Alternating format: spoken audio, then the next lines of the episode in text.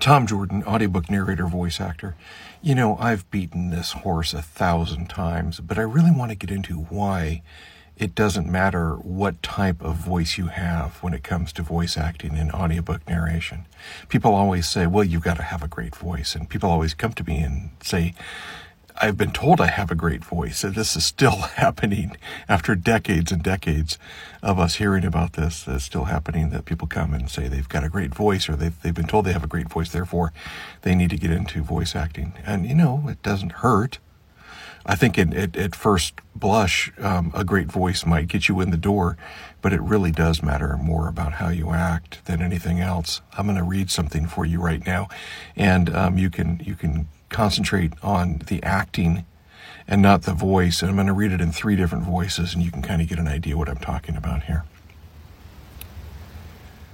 The ink from those intricate waves and dragons and chrysanthemums all leaked down her back down the curves of her back, down her legs into a pool on the floor.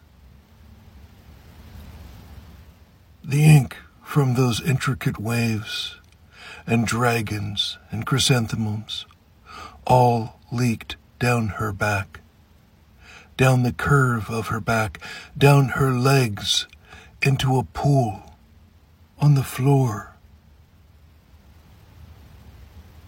The ink from those intricate waves and dragons and chrysanthemums. All leaked down her back, down the curve of her back, down her legs, into a pool on the floor.